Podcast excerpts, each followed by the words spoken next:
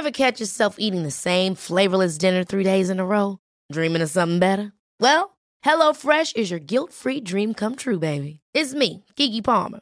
Let's wake up those taste buds with hot, juicy pecan-crusted chicken or garlic butter shrimp scampi. Mm.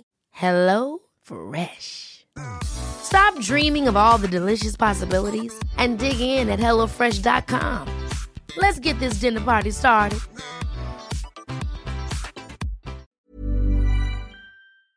Nu närmar det sig, hörni, Holy Craps Retreat. Äntligen är det dags med våra healing retreats som återkommer varje år och detta år är vi lite extra taggade för vi kommer faktiskt att erbjuda ett retreat i Portugal, där jag sitter nu.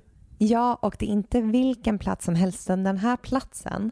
Jag är bara än så länge sett det på bilder, men vi ska ju faktiskt åka dit tillsammans snart. Och den ser helt magisk ut.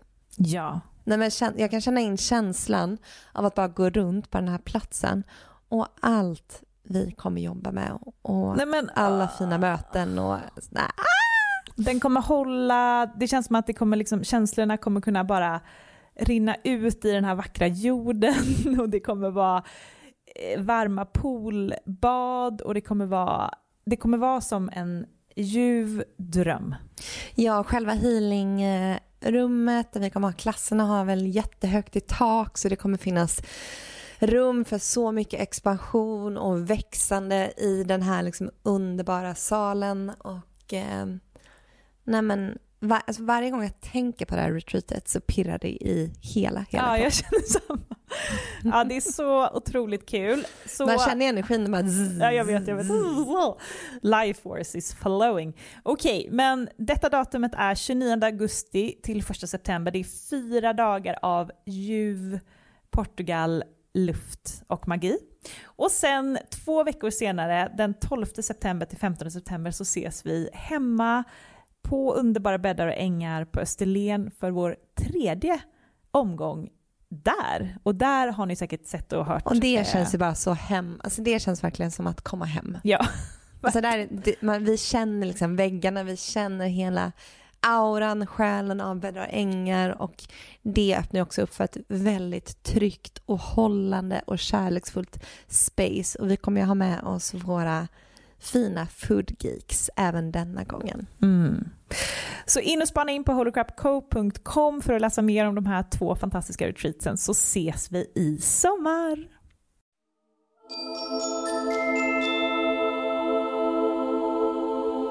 Hej och välkommen till ett nytt avsnitt av Holy Crap Podcast med mig Amanda. Och mig Matilda. I den här podden så pratar vi om holistisk hälsa och spiritualitet. Både i solavsnitt men eh, även med gäster och experter inom massor av olika områden. Och det här är podden för dig som vill expandera ditt medvetande och dyka rätt in i den spirituella världen. Men även den holistiska världen. Vi pratar om allting. Allting från, som rör kropp, själ och sinne.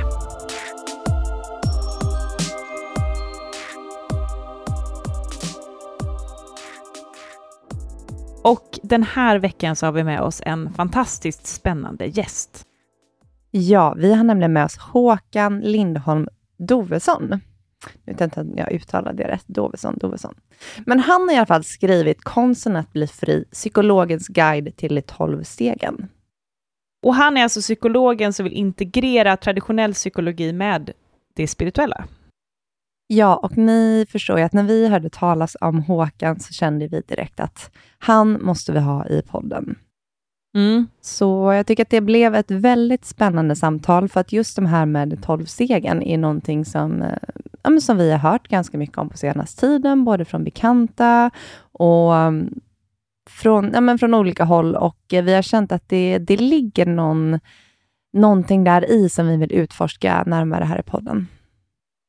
Och tolvstegsprogrammet eh, kom ju, eh, föddes ju, eh, vad var det han sa, på 30-talet och sen så kom det till Sverige för, alltså långt senare, så det var inte jättelänge sedan det kom till Sverige. Och man kan ju eh, göra tolvstegsprogrammet för egentligen alla former av beroenden. det vanligaste som man har hört talas om är ju anonyma alkoholister, men det finns även för alla typer av missbruk och beroendesjukdomar. Precis. Så vi pratade med Håkan och han berättade sin resa eh, om att vara nykter alkoholist, eh, hur hans missbruk började och eh, hur han fann till de tolv stegen. Mm.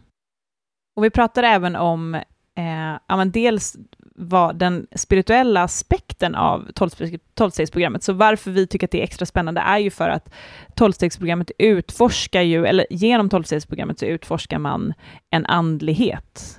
Um, och det är också det som de anser är nyckeln till frihet. Um, för när man är i ett missbruk så känner man ju allt annat än frihet, men där att kunna överge eller överlämna sig till någonting större, någonting högre, är det som kommer ta dig ifrån den här fångenskapen. Och i avsnittet så pratar vi även om det här med medberoende, att vara den som står bredvid någon. Eh, och om det här är vanligare hos högkänsliga och empater. Eh, vi pratar även om hur allt vävs samman alltså inom psykologin och det spirituella. Så det här är en eh, intervju för dig som är intresserad av det här med liksom, psyket, medvetandet, beroendesjukdom och vad det uppkommer och hur man också kan läka. Alla känner vi någon som, som är i en beroendesjukdom, tror jag. Eh, så att det här är verkligen ett superspännande ämne och också ett sätt att på något sätt programmera om synen på beroendesjukdom, för att det finns så mycket skam och skuld och stigma kring det här och det vill vi verkligen vara med och eh, amen, eh, ta bort stigmat kring, för att det finns ju som med allt så finns det ju en grundorsak och den grundorsaken är ju såklart brist på kärlek och trygghet. Så eh, det pratar vi med Håkan om i det här fina samtalet. Mm, så um, Ja, jag tänker att eh, vi ger oss direkt in i samtalet med Håkan.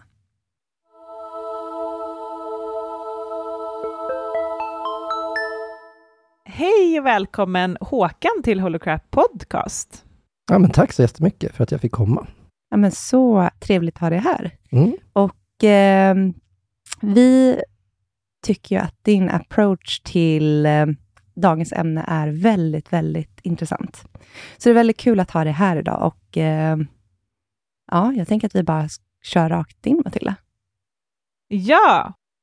Till att börja med, så när vi fick höra talas om dig så tyckte vi att det var så himla spännande att du är psykolog och spirituell. Bara den kombinationen är ju eh, någonting som jag vet att väldigt många av våra lyssnare och vi själva är intresserade av att hitta terapeuter som har den här kopplingen. Och med spirituell menar vi just det här med att liksom förstå hela människan som en helhet, eh, som, eh, som det här liksom, man säger, holistiska helhetshälsan och inte bara se människan som ett par olika delar, som jag tycker ibland man kan göra, att man, det är som att man delar upp hela vår existens. Men ja, man... men, också att, men också att förstå att vi, har, att vi alla är del av något större och att det är väldigt mycket mer än bara den mm. här mm. köttkroppen. Det gör ju att man får ett väldigt annorlunda perspektiv på även den psykologiska resan, tänker jag. Men vill du berätta, hur började din spirituella resa? Eh, från början så var jag väl en mer eh, traditionell psykolog kan man säga. Eh, men eh, jag eh, utvecklade ett eh, alkoholberoende när jag var ung vuxen, som jag tog mig ur genom att säga upp bekantskapen med alkoholen. Avslutade alkoholrelationen, som jag brukar säga. Sen så etablerade jag mig som, eh, vad ska man säga, funktionsduglig samhällsmedborgare och läste till psykolog. Väldigt intresserad av eh, relationer och ja, men inte minst mig själv. Eh, självutveckling och sådär. Eh, och sen rullade livet på, liksom, i traditionell bemärkelse med familjebildning och sådär. Sen eh, kom jag till en punkt när mitt liv mer eller mindre gick sönder med sjukdom och skilsmässa och allt på en gång. och då eh, vände jag mig till min gamla vapendragare från ungdomstiden, alkoholen. Och eh, min plan var ju inte att jag skulle aktivera en beroendesjukdom, men jag fick på ett ganska påtagligt sätt inse att jag, den här beroendesjukdomen är liksom, ja, den är en gång kidnappad hjärna, alltid kidnappad hjärna, brukar man ju säga, och att jag var inget undantag från det här. Men det gjorde att jag hittade tolvstegsprogrammet. Eh, och eh, sen har jag, eftersom jag alltid eh, drivs av att förstå saker, så kände jag när jag jobbade i de tolv stegen att eh, det här eh, skulle jag vilja förstå utifrån psykologin. För det började ju med att jag, för mig var det så att psykologin räckte inte till för att förklara. Eh, dels räckte den inte till för att hjälpa mig. Eh, och sen hade jag också känt eh, åren innan eh, jag tog det här återfallet att även psykologi enkom kan inte hjälpa människor. Det är så många som har liksom en mm. existentiell vilsenhet. Eh, och när jag hamnade i en fullständig existentiell vilsenhet själv, så ja, men då blev det klart för mig att psykologin räcker inte. Eh, och då... Eh, vägen till tolvstegsprogrammet för mig gick eh, via en präst i Svenska kyrkan. Eh, men när jag väl hade hittat de tolv stegen så insåg jag att äh, men, jag kanske inte är så andlig, men det här programmet, de här tolv stegen, kan göra mig andlig.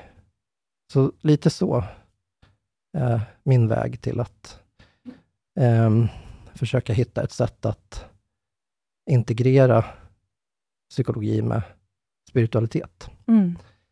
Och inom psykologkretsar så är ju det här lite tabu. Eh, och jag kan tänka mig att det också är eh, väcker en del höjda ögonbryn att jag kommer ut som nykter alkoholist och psykolog. Och spirituell. Så att, eh, ja, det är ett litet risktagande för mig det här, att bli offentlig med, med det här. Men jag känner att jag, för mig är i tolvstegsprogrammet, i mitt arbete med mig själv i det här programmet, så har öppenhet blivit viktigare än någonting annat. Det finns en sägning i tolvstegsrörelsen som, som är så här. Eh, vi är bara så sjuka som våra hemligheter. Och det tycker jag stämmer. Det stämmer för mig. Mm. Och i den här podden och överlag så älskar vi allt som är lite tabubelagt. Mm. Mm. För vem säger vad som är sanning och inte, utan det är ju bara någon som hittat på det ur ett medvetande, som har bestämt vad som mm. är sant i vårt samhälle och inte. Mm. Så eh, vi är i alla fall väldigt glada att du är här och eh, delar med dig av detta. Jag tror mm. att det är många som kommer bli berörda och många som kommer kunna finna nycklar i det. Mm. Men jag tänker för de som inte har koll på tolvstegsprogrammet, kan du inte berätta vad det innebär, tolvstegsprogrammet, och vad, vad det är för något? Um.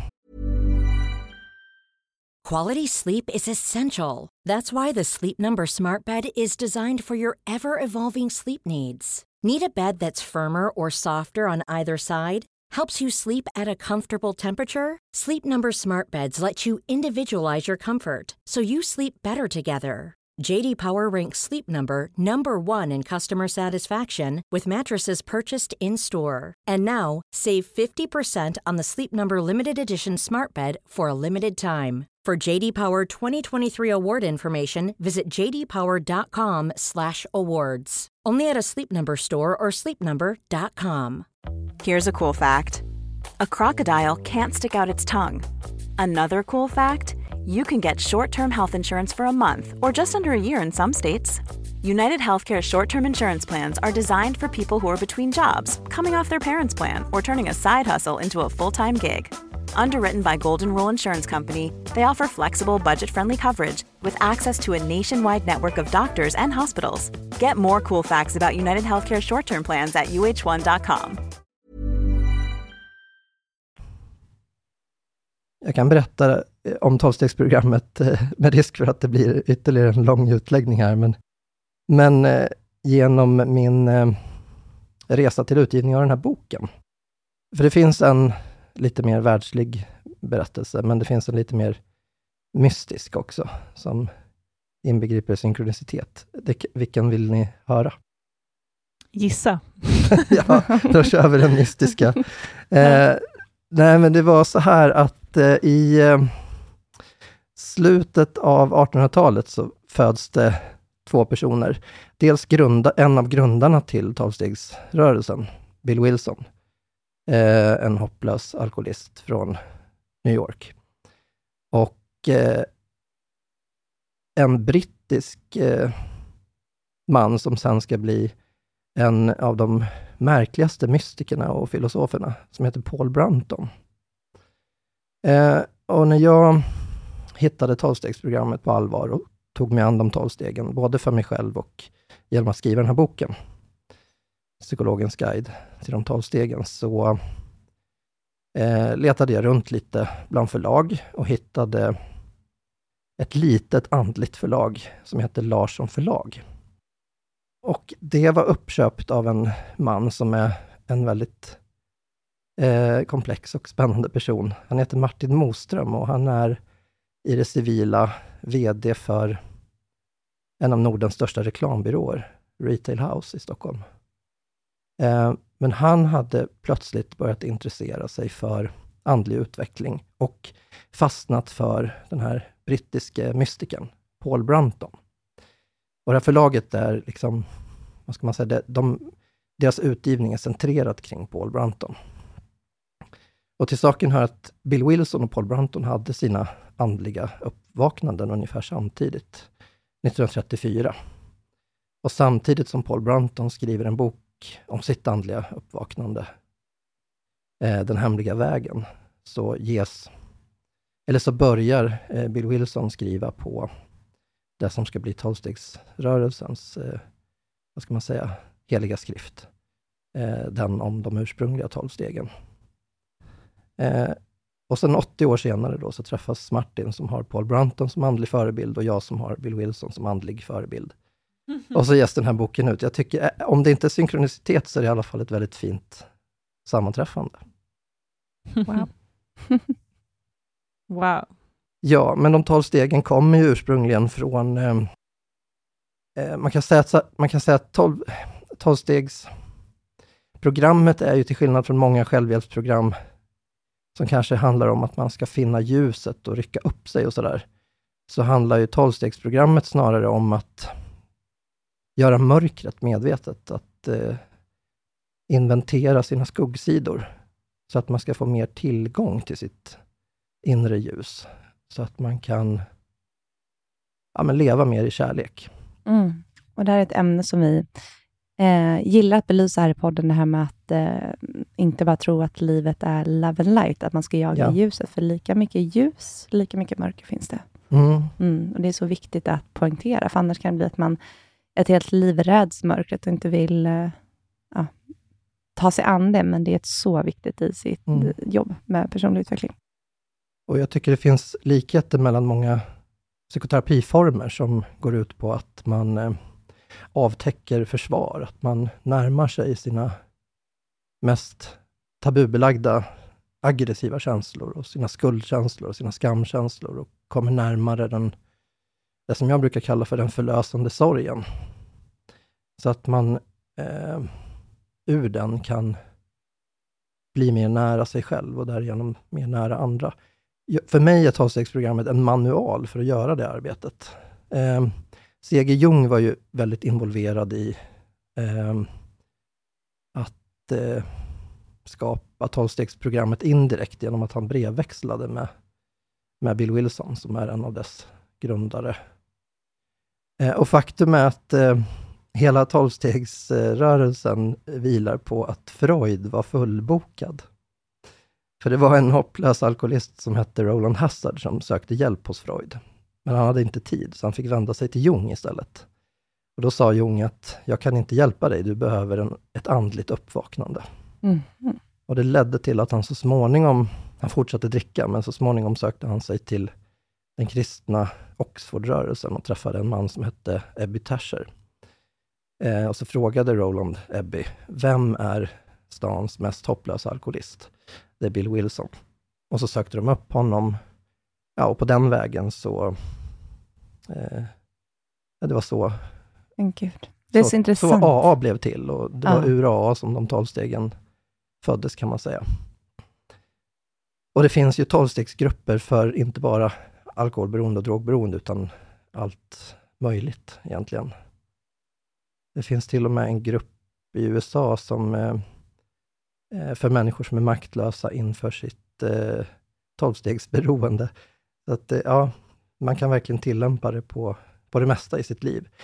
För, för det ytterst handlar det om att vi egentligen, det första steget handlar om att vi kom till insikt att vi var maktlösa inför alkoholen, men egentligen är ju eh, resten av programmet en fördjupning i insikten om att vi är maktlösa inför, vår, för, inför oss själva.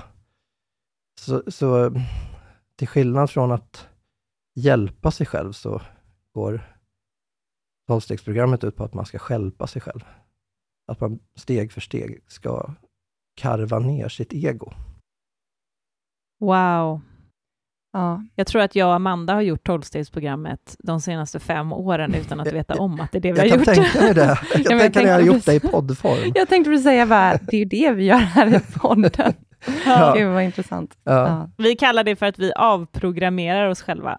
Eh, mm. Ja, just det. Det, här med det, man... handlar egentligen om, det handlar egentligen om en egodöd, mer eller mindre. Ja, ja men också ja. det här med att skala av löken och alla programmeringar och allting för att ta sig in till den innersta kärnan. Vad är det som mm. gömmer mm. sig där? Vad är det man vill plocka fram? Ja, så att vi, det var en gäst som sa det i podden, att eh, det vi gör här är att vi avprogrammerar folk. Ja. Mm. Och det var väldigt fint, tyckte jag. Mm. Mm.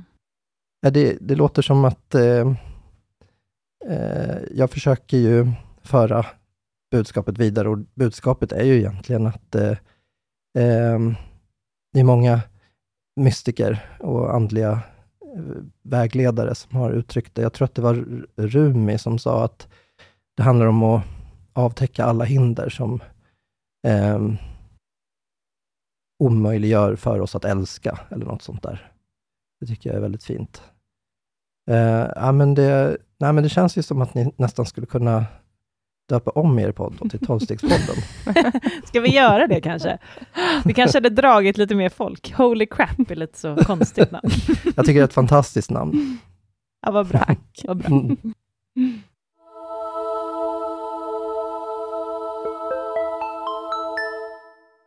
Men jag funderar på, vi har hört från flera att alla missbruk egentligen har samma kärna. Mm. Håller du med om det? Ja, men det gör jag. Um, mm. Jag tänker att um, många har en uppfattning om uh, beroende personligheter som är aktiva i ett missbruk. Uh, mm. Som att de är jag-svaga individer. Det finns ju en gammal psykoanalytisk föreställning om det där. Um, men min erfarenhet, jag har ju träffat hundratals nyktra alkoholister. Uh, de flesta är ju raka motsatsen till jag-svaga. De är ju väldigt eh, ordentliga, eh, noggranna. Många är ju väldigt eh, omsorgsfulla också. Eh, men det finns ju en eh, gemensam nämnare och det är väl att eh, man som missbrukare eller aktiv missbrukare är väldigt upptagen av att klara saker på egen hand. Mm. Och att eh, det egentligen är ju missbruket av en substans en förlängning av att bli mer och mer full av sig själv. Eh, och det är ju inte bara eh, personer som är aktiva i ett beroende som är fulla av sig själva i vår tid, utan det är ju, vi lever ju i en självupptagen tid. Mm. Eh, så både er podd och tolvstegsprogrammet går ju verkligen emot tidsandan. Eh, så jag tycker att det också är en slags rebellrörelse på något sätt. både kollektivt sådär att eh, äh, men vi, vi, vi behöver avprogrammera oss eh, från eh, det kollektiva egot. Och, och det är det som, om man på allvar går in i tolvstegsprogrammet och gör de tolv stegen fullt ut, då säger man ju också ja till att börja avprogrammera sitt ego. Men den gemensamma nämnaren, när man blir upptagen av sig själv, så förlorar man ju också sin andlighet, tänker jag. Eh, mm. och den kan man få, men den kan man få tillbaka. Det finns ju alltid en, en eh, öppen dörr till den andliga erfarenheten. Eh, för mig har ju den dörren varit eh, tröskeln till tolvstegsrörelsen. Men den kan ju se ut på olika sätt, tänker jag. Man kan ju bestämma sig för att börja driva en podd. Eh, mm. Så att det är ju en, där är ju tolvstegsprogrammet, eh, eller de tolvstegen är väldigt tydliga med att man måste hitta sin personliga högre kraft. Eh, men att det inte är så viktigt vad den högre kraften är, utan att det är mer viktigt att man överlämnar sig, själva den handlingen.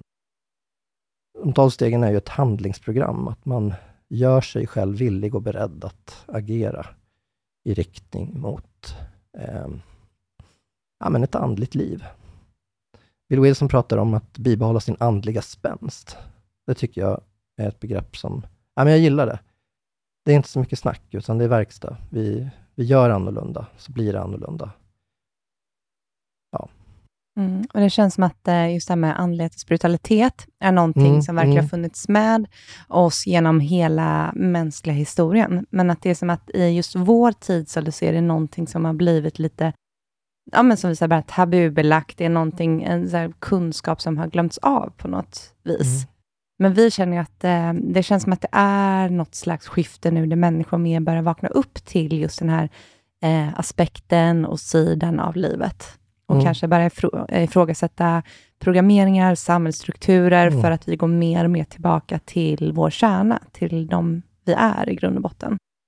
Eh, hur, ser, hur ser du på det som sker nu i samhället? Ser du den här... Vi, vi brukar säga mm. att vi eh, lever just nu kanske i ett community där mm. alla är väldigt spirituella, så, men hur ser du på det som kommer från liksom, psykologivärlden också? Ja, men jag kan se att det finns en eh, skepticism inom den traditionella psykologin mot eh, eh, stora delar av eh, ja, det andliga livet. Eh, det finns ju exempel på eh, vad som är mer okej okay att influeras av, till exempel mindfulness och sådana eh, andliga traditionella verksamheter som man har eh, forskat på. Jag tycker det är jättespännande med den här befruktningen, att man forskar på till exempel loving kindness meditation och ser att om man ägnar sig regelbundet åt det, så eh, gör det att rädslocentrat i hjärnan minskar. Och även eh, någonting som kallas för jag-centrat i hjärnan. Så att vi blir mindre rädda och vi blir mindre självupptagna om vi ägnar oss åt vissa former av meditation och mindfulness. Mm. Gud, det är ju mer okej okay på något sätt och jag tycker att det är spännande. Det ena behöver inte utesluta det andra, men det jag, och jag, jag märker att det finns en socialpsykolog, jag tror att begreppet heter om, om den moderna andliga sökaren, att, eh, att eh, hen är en bricolör som tar för sig av ett andligt smörgåsbord. Och det där är ju, jag gillar smörgåsbord. Ja, men jag gillar att blanda. Liksom. Det är därför jag har velat skriva den här boken, för jag vill förena, eh, integrera liksom, det som är psykologi i mig och det som har blivit eh, ett andligt intresse hos mig. Men, men problemet med ett smörgåsbord kan ju vara att det blir svårt att integrera det. Och där tror jag att psykoterapin kan vara till hjälp. Så jag, jag tror på ett möte mellan eh, det andliga och det traditionellt psykologiska.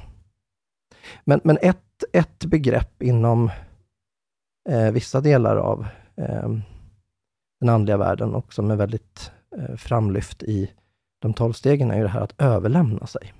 Det tror jag att det är väldigt få människor som på allvar är beredda att göra. Däribland jag, ska jag säga. Vi kallar ju det för detachment. Ja. Um, eller ja, det är ett begrepp vi ofta använder i podden. Mm. Eh, och vi tycker att livet, eller eh, om man, särskilt när man börjar gå den här spirituella vägen, och man börjar liksom Mm. göra, eller, eller det psykologiska vägen, att man börjar göra jobbet med att eh, titta på sina skuggor och försöka liksom, eh, göra sig av med blockeringar, eh, vare sig man kallar det för energiblockeringar eller annat, jag vet inte vad man kallar det inom psykologin, men hur som helst så kommer man ju också nästan att bli exponerad för ännu mer möjligheter att detach. Kan du känna igen det i ditt eget liv? Ehm, för till exempel så upplever jag att man nästan utsätts för ännu fler sådana utmaningar för att man eh, hela tiden får en möjlighet av livet att detach. Mm, det är som att Mm. man får möjlighet till att träna på det här. Mm. Mm. Ja. Jag tror att det är vad Bill Wilson menar när han säger att vi behöver bibehålla vår andliga spänst. Ja. Och se upp med, som i tionde steget, se upp med harm, rädsla och självupptagenhet. Mm. Att man ser upp från det som, ja men attachar en till eh, sitt ego, för en tillbaka eh, på egots väg, som eh, ju inte är kärlekens väg, tänker jag. Och allt som har med att eh, ja, men, diatacha sig är att ägna sig åt ja, men, beteenden som är osjälviska. Kanske inte så att de eh, behöver handla om att man eh, förminskar sig själv, för vi har ju också en relation till oss själva. Men, men att eh, eh, ja, men att försöka handla i en, eh, en riktning som handlar om osjälvisk kärlek, Mm. tänker jag. Och jag, jag tänker bara om vi kan gå tillbaka till det där ämnet kring, eh, som är den här kärnan till missbruk. Mm. För att det du sa var att många, eh, du kan se att eh, alla har någon form av eh, förhöjt ego eller att man är mer självupptagen. Det låter ju, det låter ju negativt, men jag tänker att så här, varför man får ett förhöjt ego eller ett, en självupptagenhet är ju för att man, här, har, man kommer så långt ifrån sin liksom, grundessens. Mm. Och det tänker jag måste ha att göra med typ barndomstrauman. Mm. Ja, men vi, eh, vi är med om barndomstrauma som gör att vi helt enkelt måste eh, skapa de här skydden eh, och det gör att egot växer. Mm. Så det måste ju vara alltså, någonstans det som är, eh, det som är eh, grundkärnan hos alla är väl att det händer saker i barndomen, Mm. tänker jag, som gör att man eh, på ett eller annat sätt måste skapa sig den här, sky- det här skyddet som gör att man blir väldigt egocentrerad. Men är det inte Ja, också, sen, ja. pratar man inte om the death of the ego, att det händer, är det tre, fyra års åldern? Är det inte något som man säger hos barn? Eh, ja, det finns ju lite olika teorier om eh, självutveckling och sådär. Eh, men det är ju i den åldern ungefär som man börjar inse att eh, andra har tankar och önskningar som inte stämmer överens med mina egna. Så att vi börjar utveckla vår mentaliseringsförmåga, det vill säga förmågan att se oss själva inifrån och eh, se oss själva utifrån och andra inifrån. Och det är ju ett, eh, ja det är ju en egokränkning om något, tänker jag. Men också, eh, det, det är ju också det som utgör ett, eh, ett eh, väldigt stort steg i, i barnets utveckling, tänker jag. Så vi behöver ju få, även som vuxna, våra egon kränkta. Mm. Eh, som när min eh, doppräst, när jag eh, efter mitt återfall så bestämde jag mig för att eh, göra ett vuxendop eh, 2017 och eh, han sa till mig att eh, Håkan, du är, ja men jag tyckte, ja men jag är ju psykolog och psykoterapeut och specialist i klinisk psykologi och sådär. Det gillade ju mitt ego att säga. Men han sa till mig, Håkan, du är ett andligt di-barn. Och det fick egot jobba med kan jag säga. men eh, så här fem år senare, ja men han hade rätt. Jag, jag kan fortfarande, nu kan jag verkligen känna att ja, men jag är ett andligt di-barn. Mm. Eh, Man, och jag tänker att det gäller oss alla på något sätt. Vi är inte i grunden andliga. Vi, är, vi, har, en, eh, vi har en potentiell andlighet, tänker jag. Tror du inte att det att vi är i grunden andliga, det är bara att vi blockerar den med, alltså när vi blir äldre och egot så att säga växer? Ja, jag tänker att vi har en... Eh, eh, medfödd längtan efter närhet och kärlek. Mm. Det kan man väl kanske kalla en, eh, en längtan efter andlighet då kanske.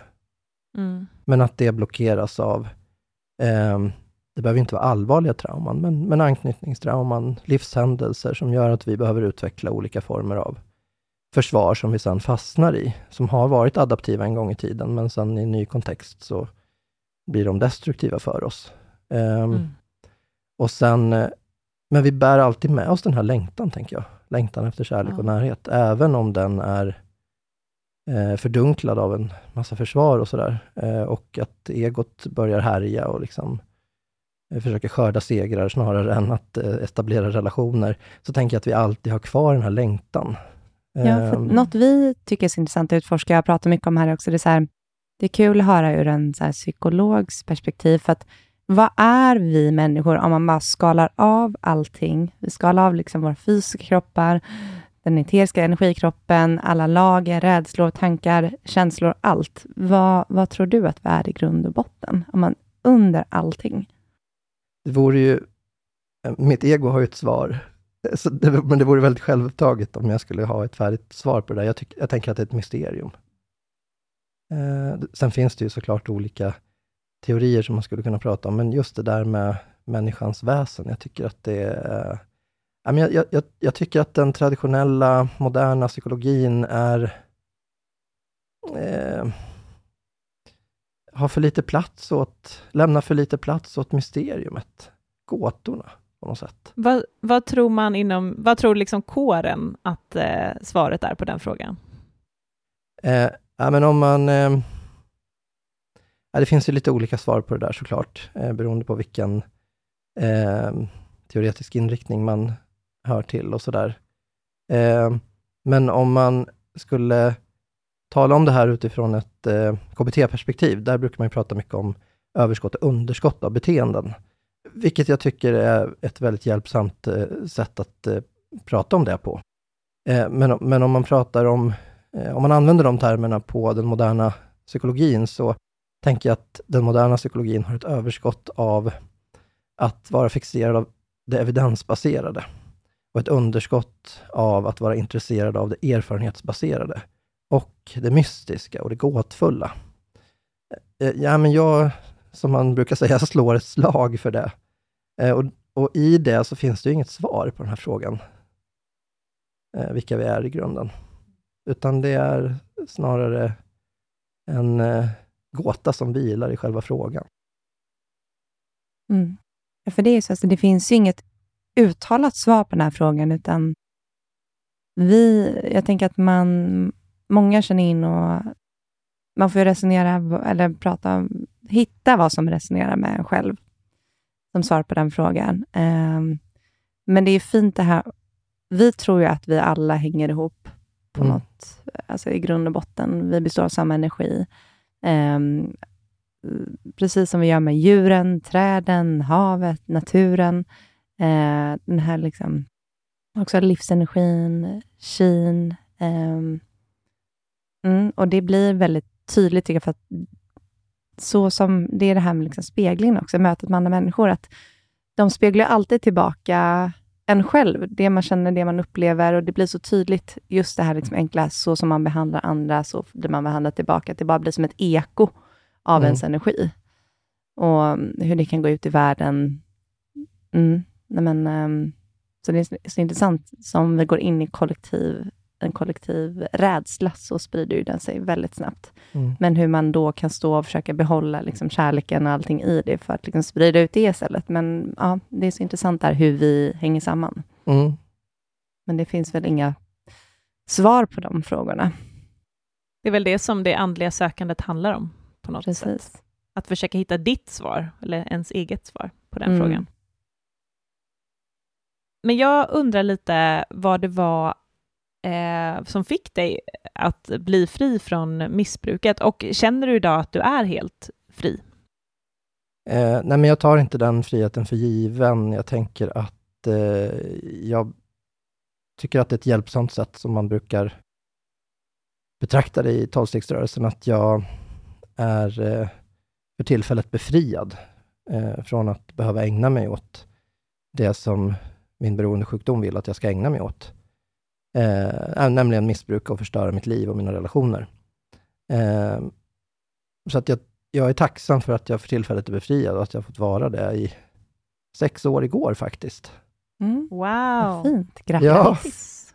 Sen är det ju så att jag har ju inte eh, supit hela mitt liv, utan eh, jag har ju haft ganska, jag har ju fått ganska många nyktra år där jag har fått utforska mig själv och livet och sådär, vilket jag är tacksam över.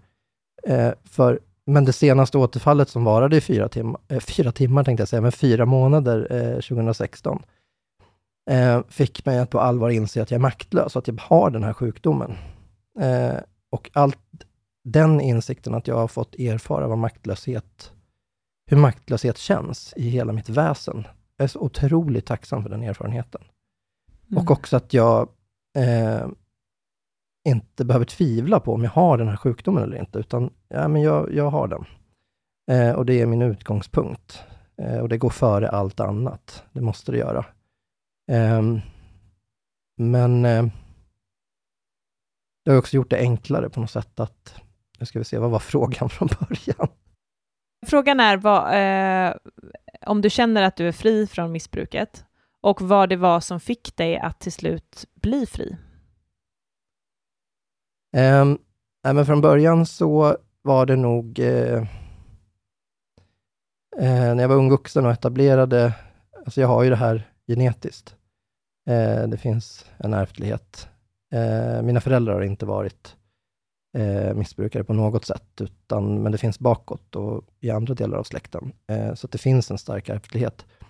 Så att eh, det var ingen eh, det var inte konstigt att jag utvecklade den här sjukdomen. Eh, men jag eh, avslutade relationen med alkoholen och det gjorde att jag kunde etablera mig som samhällsmedborgare och läsa till psykolog och sådär och bilda familj och, och, jag är tacksam för det.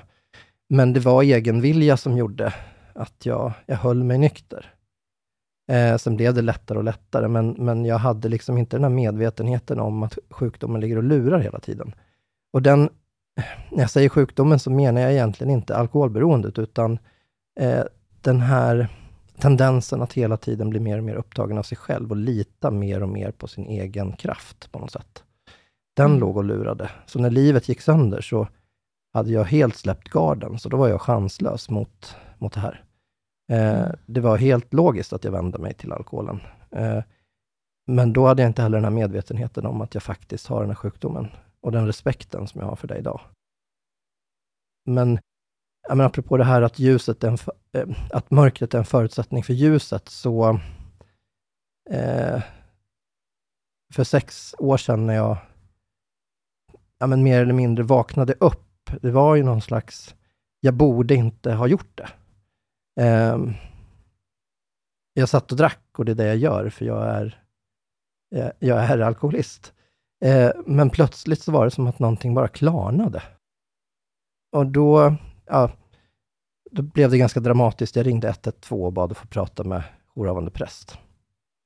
Eh, jag hade ett ateistiskt förhållningssätt till livet då, ska man säga. Jag hade lämnat det agnostiska sökandet. Eh, jag hade kommit ganska djupt i det här försvaret mot min längtan efter närhet, som, som ni hör.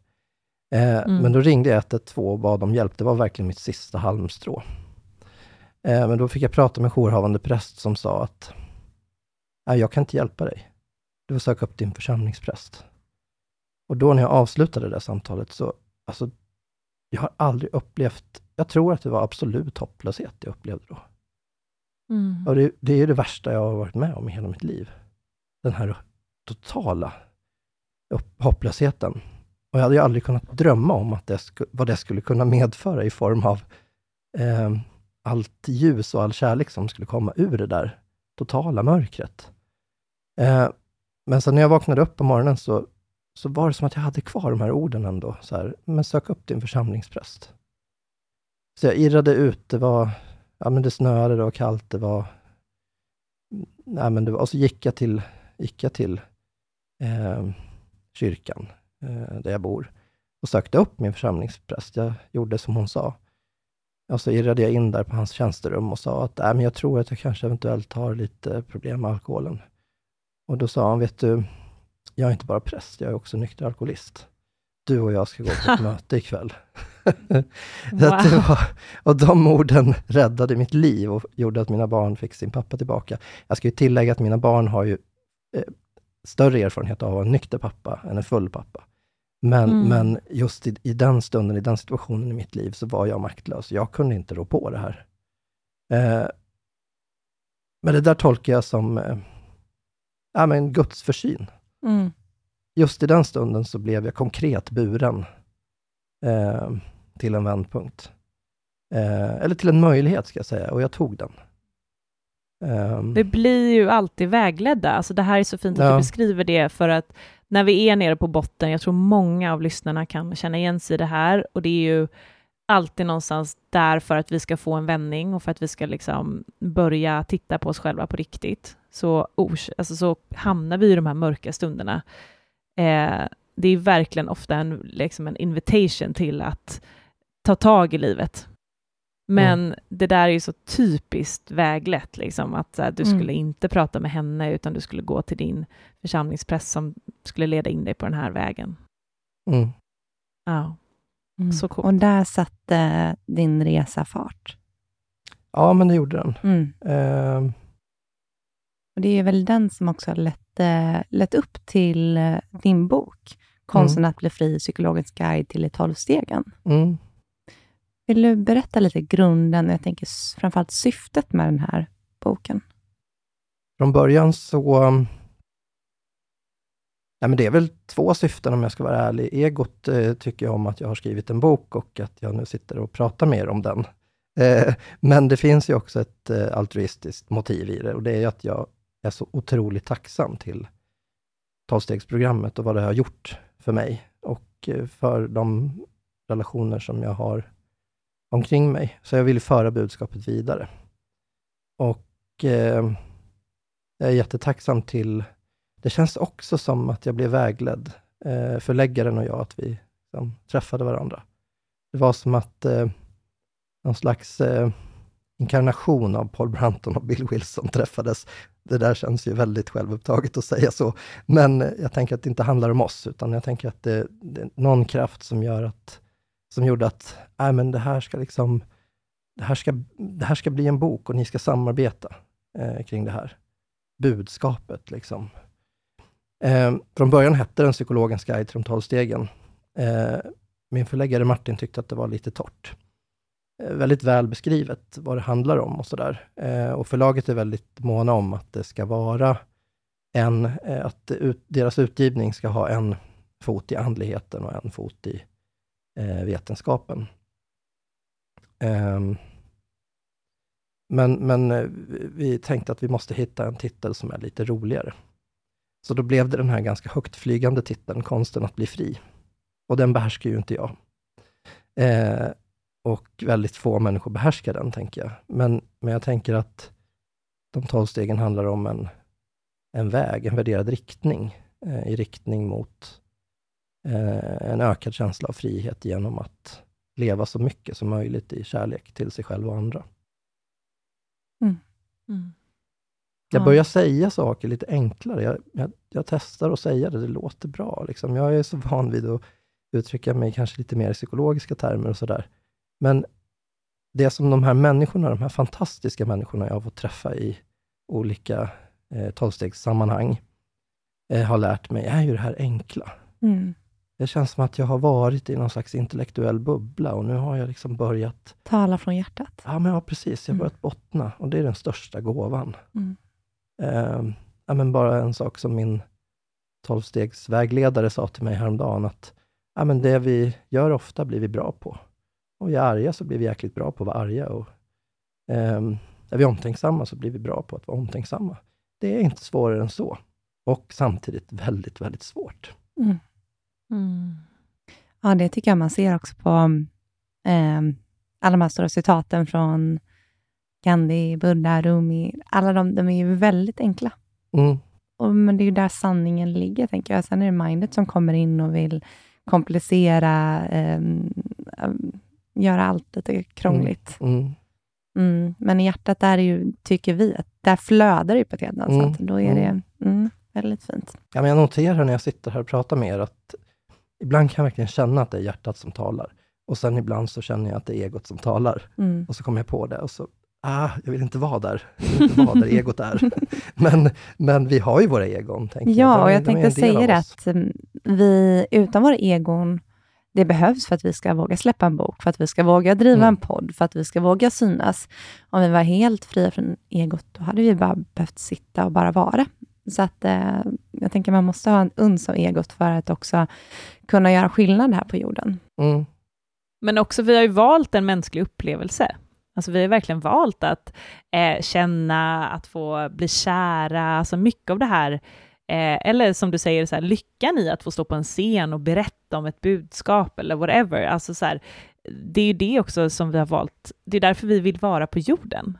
Eh, Mm. Annars hade vi kunnat sväva omkring i en annan dimension och bara vara i kärlek och eh, rymd och upphyll, liksom hela tiden. Vi, Mm. egot är här för att hjälpa oss att ha en mänsklig upplevelse. Vi vill bara hoppa in och berätta om att vi har många, många fler kanaler än bara podden här i Holy Crap. Och en av dem är vår Instagram, Holy Crap Official, där du får rykande färska energiprognoser, fullmåne och nymåneprognoser och du får även följa med bakom kulisserna på Holy Crap. Och sen har vi också vårt Facebook-community, Holy Crap Community, där vi har tusentals medlemmar, många lyssnar på podden som diskuterar egentligen livets olika dimensioner. Man kan också hitta nya vänner. Ja, men den är fantastisk för alla som befinner sig på den här inre resan.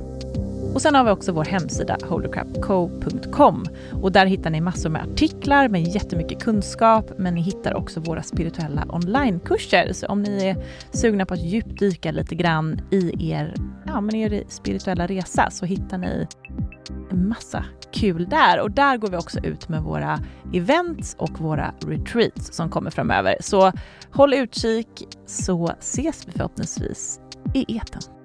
Ja, nu tillbaka till avsnittet.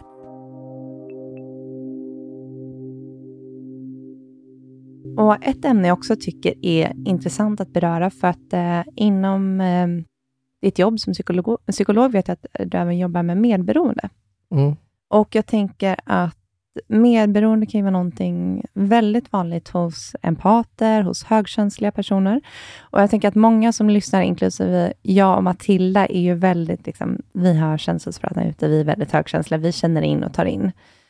Eh, hur kommer det sig att man blir medberoende och är det något som är vanligare hos en person som är högkänslig? Um jag vet inte, är mitt spontana svar Mm. faktiskt. Ehm, men jag skulle gissa att det är vanligare hos en person som är högkänslig. Ehm, personer med en beroendepersonlighet, många nyktra alkoholister, eh, är ju i grunden väldigt högkänsliga. Eh, och, och har också varit tvungna att vara medberoende och sedan utvecklat sin egen beroendesjukdom. Sådär. Ehm, så att jag tänker att, att det hänger ihop. Mm. Jag undrar också högkänslighet överlag. Är det någonting man föds med, tror ni? Eller är det någonting man utvecklar för att man växer upp i mer eller mindre destruktiva förhållanden?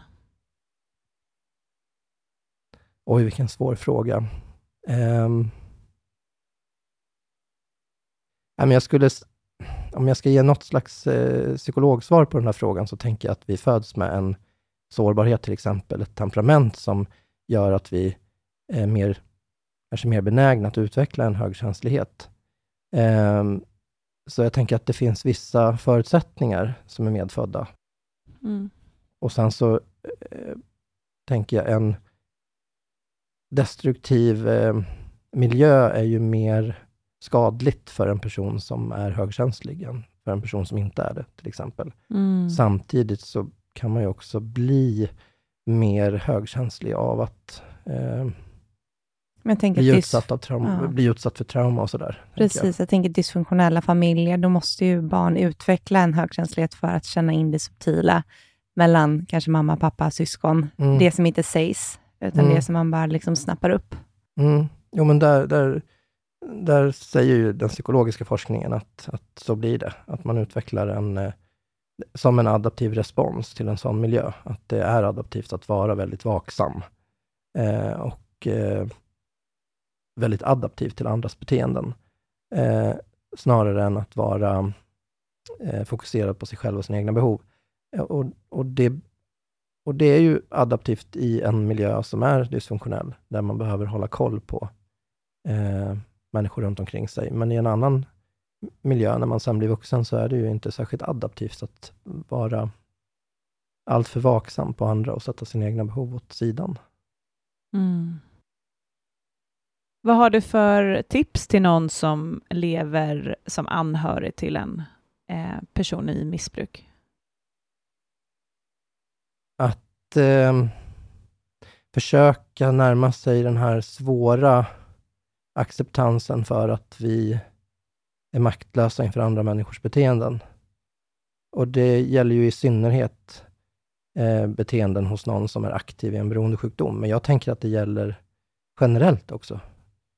Jag tänker att, den här, att, att utgå från och försöka närma sig den acceptansen att vi är alla maktlösa inför andra människors beteenden. Jag tänker att det är en god, eh, en god utgångspunkt för att inte eh, riskera att ägna sig för mycket åt eh, att försöka kontrollera sig själv och andra och eh, att försöka styra utfallet av saker och ting, utan att man, ja, men man fokuserar på sig själv och att göra det som man hoppas ska leda till någonting gott.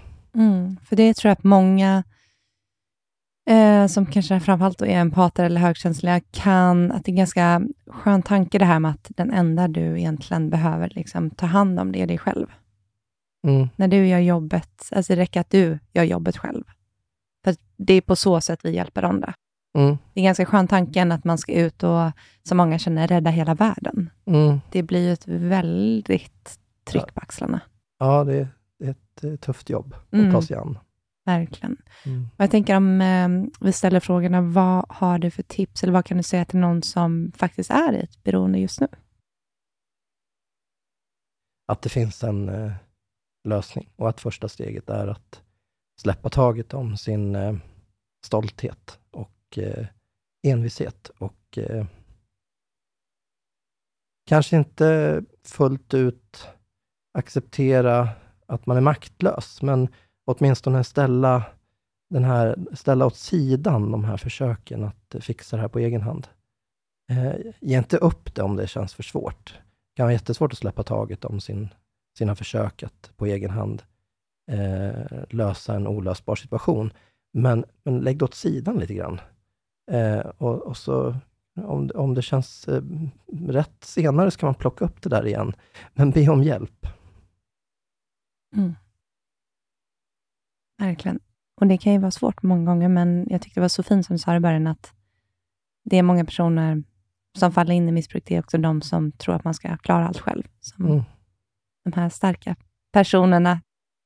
Eh, men som sagt, det, det starkaste man kan göra är ju att visa sig sårbar och fråga om hjälp. Mm, mm, Jag tänker att det också finns väldigt mycket skam eh, i missbruk, att man vet ju någonstans att det man gör inte är bra, eh, Mm. och att det är skadligt och ja, skadligt på alla sätt och Mm. vis egentligen. Ehm, och det är väl det du säger, att det är så viktigt då att man ska kunna eh, be om hjälp, och det måste ju vara en del av läkningen egentligen, att, att man ska eh, se förbi den här skammen, eller att visa sig sårbar gentemot den skammen på något sätt. Ja. Jag fick faktiskt, eh, det var ett omsorgsfullt och eh, välmenande råd jag fick, eller i alla fall en synpunkt sådär, eh, inför att jag skulle bli offentlig med att jag är psykolog och nykter alkoholist. Att eh, ja, men det var en person som sa till mig, men är du, ska du verkligen göra det här? Är du, befri, är du tillräckligt befriad från skam och självförakt för att göra det här?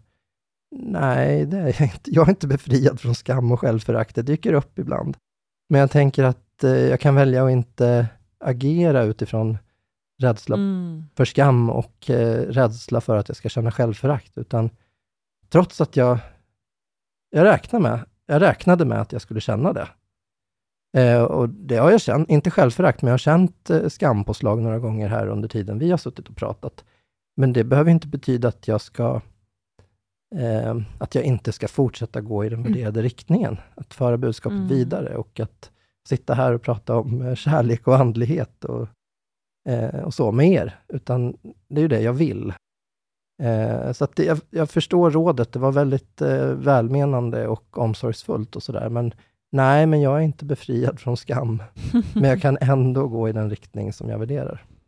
Verkligen. Um, han kanske menar väl, men det är också så här, då kan man ju fråga honom, vilken, vad är det för värderingar han lägger i? Måste man värdera skam?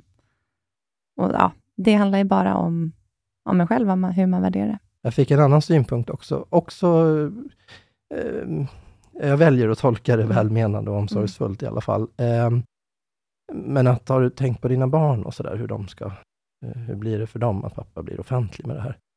Ja, ja det, det, vet jag inte, men jag ska försöka ta hand om deras eh, känslor eh, och eh, eh, odla en kärleksfull relation till dem, så kommer det säkert mm. gå bra. Och min värderade riktning är ju också att minska skam kring beroendesjukdom. Ja. Mm. Eh, och då tänker jag att om jag låter bli att berätta det här, så ökar det ju på något, det kanske inte ökar skammen i världen kring det här, men jag tänker att det berättar det, min förhoppning att det minskar. Jag kanske känner lite skam, men förhoppningsvis minskar det skammen hos andra, tänker jag. Om jag kan säga att jag är, ja, men till och med psykologen är nykter alkoholist, så kanske det blir lite lättare att ta det här steget att be om hjälp. Mm. Återigen, vi hoppas att vi är på väg till ett samhälle där sårbarhet är någonting av det, det starkaste och modigaste. Åh, vad jag längtar efter ett sådant samhälle. Mm. Verkligen. Vi, vi kommer hamna där, det är vi övertygade om, verkligen. Och jag tänker också det här som du säger, att, eh, eller som din vän, eller vad det var, sa, att det är som att du ska vara klar med skammen och självförakten innan du kan börja agera. Blir vi någonsin att, det, känner jag? Precis, det är ju, mm. Om, om vi blir det i oss själva så finns det i samhället och det är ju väldigt svårt, utan snarare så som du gör och som även jag och Amanda bland annat gör i, i den här podden, för vi är ju väldigt självutlämnande, väldigt sårbara, att mm. man tränar ju på den för varje gång man vågar prata. Det är ju då den minskar på riktigt. Liksom. Ja, varje, gång man, så, ja. varje gång man testar och så ser man så här, shit, det var inte så farligt, jag blev inte lämnad eller eh, alla de här sakerna som egot är rädd för. Utan det gick faktiskt bra, tvärtom fick jag faktiskt mycket kärlek. Ja. Eh, mm. och då omprogrammerar man ju hela den här föreställningen om att, att eh, det här som man är rädd, det här som man är skamsen för, är fel och fult. Ja. Och det är en sån mm. förebild man vill vara för sina barn också. Titta vad, vad modig och vad sårbar pappa var. Wow, tänk om fler vågade gå ut och mm. berätta mm. så öppet. Ja. Mm. Så det tycker jag att du ska ta med dig. Mm, mm. Tack.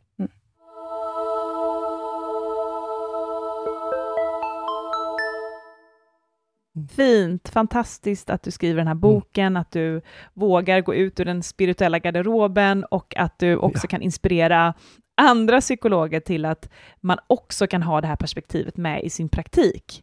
Och att man kan prata öppet om det, tänker jag. Verkligen. Mm. Precis.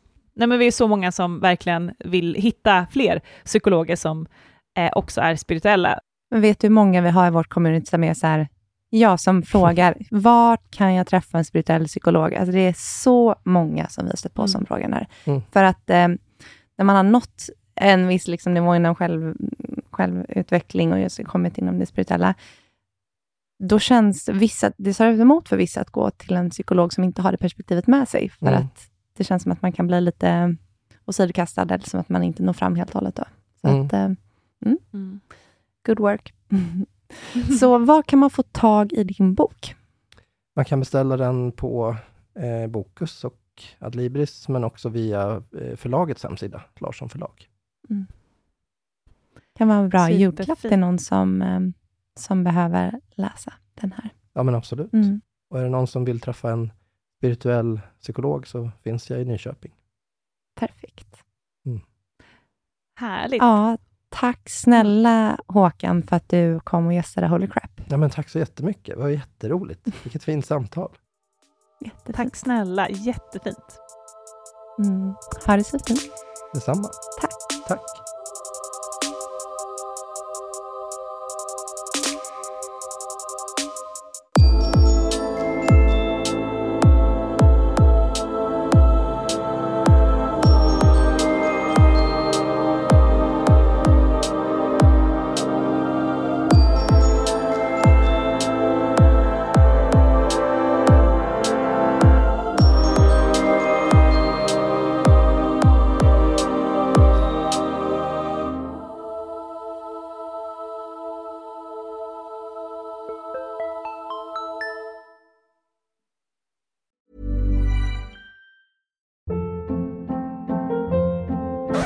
Hold up. What was that? Boring. No flavor. That was as bad as those leftovers you ate all week. Kiki Palmer here, and it's time to say hello to something fresh and guilt-free. Hello Fresh. Jazz up dinner with pecan-crusted chicken or garlic butter shrimp scampi. Now that's music to my mouth. Hello Fresh. Let's get this dinner party started. Discover all the delicious possibilities at hellofresh.com.